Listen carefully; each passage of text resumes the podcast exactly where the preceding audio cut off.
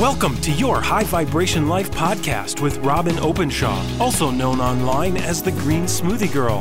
When you're living your high vibration life, you're healthier in every way. You're more productive, creative, peaceful, and loving. Your high vibration life is calling. And now, your host, Robyn Openshaw. Hey everyone, it's Robyn Openshaw, and welcome back to Your High Vibration Life. My book, Seven Days to Your High Vibration Life, is coming out in the fall by Simon and Schuster. I can't wait. I actually wrote 90,000 words, and one of the chapters in it was called Sexual Energetics, the most powerful force field in the universe. A few weeks back, I handed my manuscript off, and I'd written the 90,000 word book, and then I found out that I had to chop it down to 60,000 words. And so this chapter that I'm going to read to you today that we call the sex chapter, it didn't make the cut. The reason it didn't make the cut is just because there's a lot of good stuff in there and we just couldn't include it all. So I'm actually sort of attached to it. And today I'm doing a book reading, only it's the forgotten chapter. So you probably know that I'm a former sex therapist. I love the practice of Tantra in an oversexed, undertouched world. So this chapter might not be for you. If you don't want to talk about sex, you want to check out now. But for those of you who want to stick around, I hope you enjoy this as you consider the effect of your sexual energies, your sexual choices on your high vibration life. Sexual energetics, the most powerful force field in the universe. How you use your sexuality has everything to do with your overall vibrational quotient. It would be easy to leave that subject out of this book as it's not discussed very often in polite or academic conversations, but it needs to be addressed. It's no secret that many otherwise smart, high functioning people have sex and intimacy confused. The market for therapy and treatment for quote unquote sex addicts is rising as more light is shined on this phenomenon and pornography of every type imaginable is available at the touch of anyone's fingertips the addicts themselves suffer at least as much as their partners do, with the loss of more authentic connection and often actual physical sexual dysfunction. You could argue that the power to give life to another human being or to participate in that act, regardless of whether it culminates there, is the most significant power that regular human beings ever witness and are part of. In fact, think about it orgasm and conception are virtually simultaneous. But what is the act that initiates the orgasm? The act of sexual intercourse is likely the most intense form of energy exchange there is. Women describe literally being quote unquote pounded. And we should acknowledge here the damage that can occur to an energetically sensitive person. And in fact, any of us, as we are all sensitive, when we don't understand and honor the power of that exchange. This suggests how careful we must be in a world where sexual liberation is taken for granted and sex is trivialized to allow this mingling of energies only when we know and trust our partner, when we feel safe, and when we are resonating on a similar wavelength. Sometimes one partner in a dance for two uses sex to try and level disparate frequencies when there's been an energetic disconnect. This is generally ineffective as relationship repair and can, in fact, deepen the divide, since sex is simply the manifestation of the synchronicity in a certain vibration, not the other way around. It can take an extended period of time for a sensitive person to recover from a low vibration sexual interaction. We know this intuitively, as it is an act the vast majority of us engage in only highly selectively, regardless of religious background. The average person has only four sexual partners in a lifetime. Archetypally, women have had throughout history one of two roles one, a prostitute, a sexual object, or a sexual privilege for profit and pleasure, and two, a mother or a breeder. In order to do anything different than those two roles, there has been historically a need for women to adopt male traits or to behave like a man. This has been the modern woman's uphill battle to break into other power roles, When I was 20 years old and I got married, I hyphenated my name in conservative Utah. I hyphenated my surname with his. And my own family, not to mention my husband's, said things to me like, keeping your name is not your right, it's your brother's right. And you're clearly not ready for the commitment of marriage. Very recent history, the past two generations, have altered the popularity of the classic sexual archetypes as well, although they're still very familiar to all of us and are alive and well, though somewhat more underground.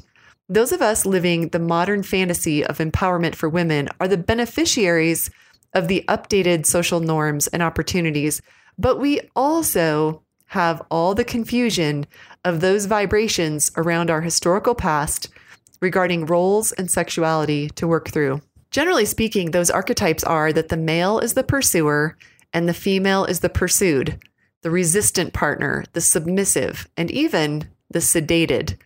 After all, men have on occasion sedated women for sexual purposes since the dawn of time. My own grandfather used to perform weddings and refer to wifely duties, a concept that divides the older from the younger generations. Since the women's movement and the sexual revolution, it's no longer in vogue for women to admit to or relish or even talk about roles such as the submissive in sexuality or in any other arena. Some of the world's religions forbid sexuality, and virtually all of them attempt to police it and restrain it. Some individuals choose to metaphorically castrate themselves, including our dear Nikola Tesla, by the way, whose discoveries this book revolves around.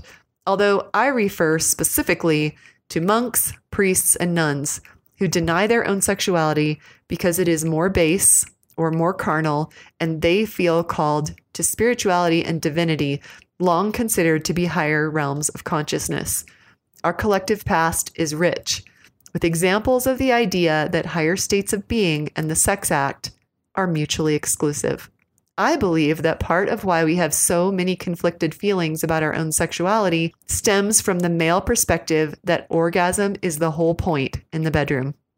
Orgasm is the point of conception, and we spend the rest of our lives seeking it again. And so, sexuality is a highly manipulated experience where the male, archetypally, seeks to make the experience whatever results in an orgasm for him. The most a woman can hope for, and fortunately it is common in the modern age, is that he wants her to have that same experience. He cares that she has the destination experience, the orgasm men have been taught that they should care about their partner's orgasm, and many of them pride themselves on helping their partner achieve it through various means. They believe that this is the holy grail of sex. But what if this is just a stepping stone on a far more evolved state of sexual intimacy, where the revolution of the female orgasm, the fact that it's socially acceptable for women to seek pleasure in the experience as well now, is just one point along the path. A few men are realizing that sex can be a journey rather than an event to be manipulated for orgasm, as the concentration of all points of light or frequencies for the ultimate destination. When they discover this, they tap into a set of frequencies that are grounded and giving rather than receiving. A man fully committed to this potentially experiences a transcendent sexual and overall relationship because he has accomplished the ultimate in female submission. He thinks that ultimate is to orgasm. He's wrong. The ultimate for her, his job in the bedroom, is to make her feel both safe and loved. Orgasm is the highest frequency we can bring into the physical dimension. But when we allow ourselves to tap the resonance of a journey sexual experience instead of the destination of the orgasm driven experience, which we'll talk about in this section, it can transport you to a different level of intimacy. Sometimes, when we experience tremendously powerful frequencies after a period of elation, a period of depression can follow. This high vibing experience and subsequent crash could come via any of the experiences we discuss in this book, but it's never more likely than with a powerful sexual experience. That's because that ecstatic experience brings up your emotional blockages. unearthed by the electricity of your sexual experience. Remember, a high rate of oscillation can detoxify a cell, so it similarly stands to reason that that same high vibration is going to dislodge some discomfort and some pain points in a relationship. Or, in effect, it can detoxify you if you allow for the emotional reaction and if you sit with the pain points it brings up and embrace the process. After all, any good energy healer will tell you after your session to expect some emotional fallout, some volatility, some colorful dreaming, and other subconscious reactions to a major shift in your energies. So, sex can be therapeutic, and not just because it feels good and causes a release. Orgasm and oxytocin are good for you, but because it can be deeply intimate and loving.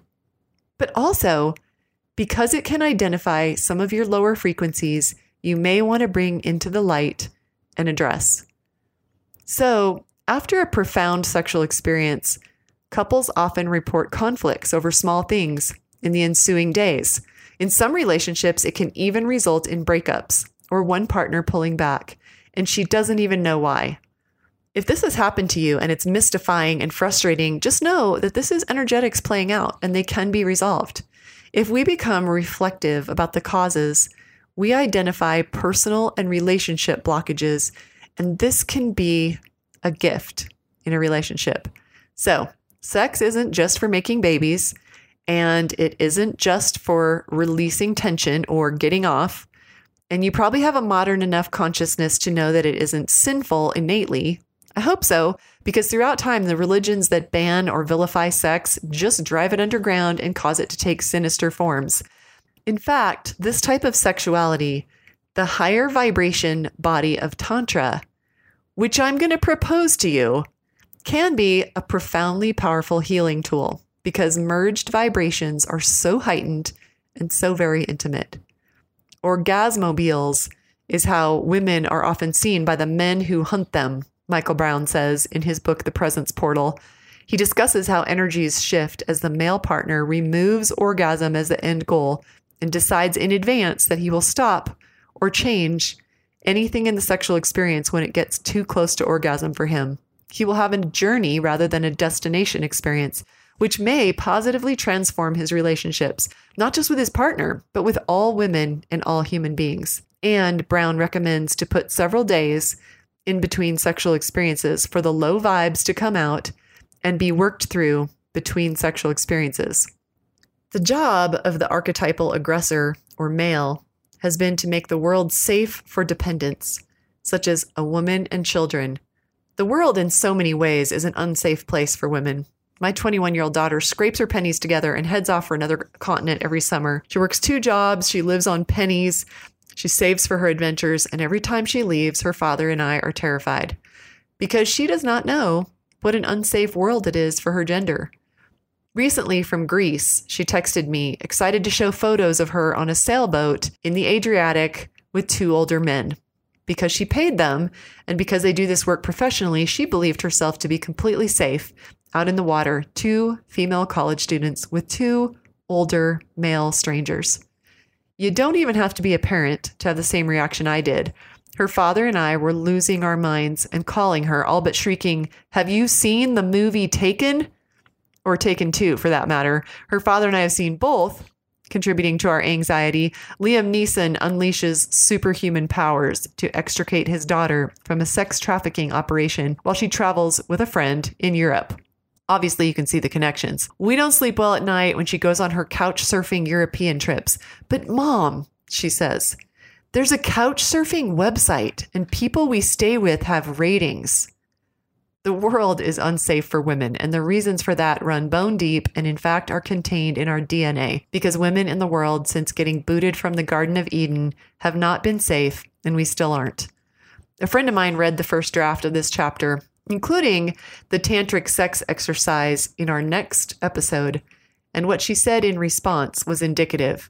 She's married to a committed, good man who loves her. But even for her, the response was, I'm not sure I want him looking into my soul. Now, many would read my friend's comment and their thought would go to the archetype men want sex more and women resist. my mind goes to she must not feel entirely safe.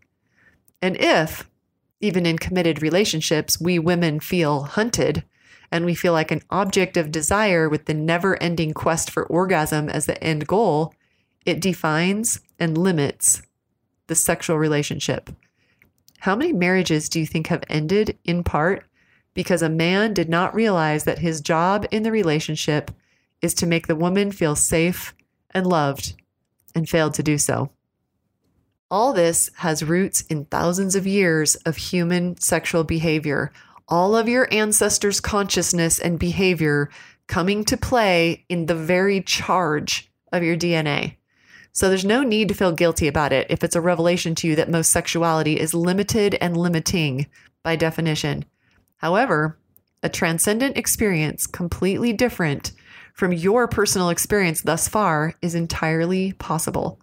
We're going to explore the art of Tantra because I believe it embodies that potential to use sex for a different and higher cause. That is, exploring the high vibration of sex for awareness, healing, and stronger connection. This is very different than using your partner for sex and love to achieve a selfish goal. Let's now back up a bit and talk about the energetics of touch. My friend Dallas Hartwig co author of It Starts with Food and The Whole 30, says of the modern age soaked in electronic communication, replacing most others, we are all oversexed and undertouched. Touch is powerfully healing, as much science has shown us, including for newborn infants. Infants who are touched more have much higher positive life outcomes than infants whose basic needs are met but who are not touched often such as is often the case in some orphanages as well as in families. It's been shown that, especially for newborns, skin to skin contact helps to calm them and they cry less and sleep better. It also facilitates their brain development, and they're at a lower risk for emotional, behavioral, and social problems as they grow up. It's also part of what is so jarring in a transactional sexual relationship with chaotic frequencies. This tends to occur when one or both partners are under the influence of a substance, when they do not know each other prior to the encounter, when one partner is paid for the transaction or is non consenting, or where there is no love or trust in the interaction. There's a significant amount of loving touch in most sexual interactions between people who love each other, and there's far less touch in sex between strangers or sex while under the influence of a substance. Fully half of us are single, even in midlife, when we were far more likely to be married 100 years ago. And social media has replaced much of what used to be our social life. Porn is ubiquitous and it makes up a huge percentage of the commerce on the internet. 10 years ago, 93% of boys and 62% of girls were exposed to significant pornography before the age of 18, and those rates have only gone up. Regardless of whether you feel pornography has a viable and healthy purpose or whether you think it's caused the degeneracy of the modern day Sodom and Gomorrah, which are two ends of the spectrum on how you might view it, there's an epidemic of sexual dysfunction, as some men have now been exposed to thousands of hours of pornography that affect their ability to, if I may be graphic, get an erection, maintain an erection, or complete an orgasm. Reconnecting sexual practice to the beautiful, powerful, but positive energetic that I believe it was meant to be is the purpose for the next section. And that, my friends, takes us to the end of this section. But next time, we'll have part two an introduction to Tantra, the highest vibration sexual experience. See you then.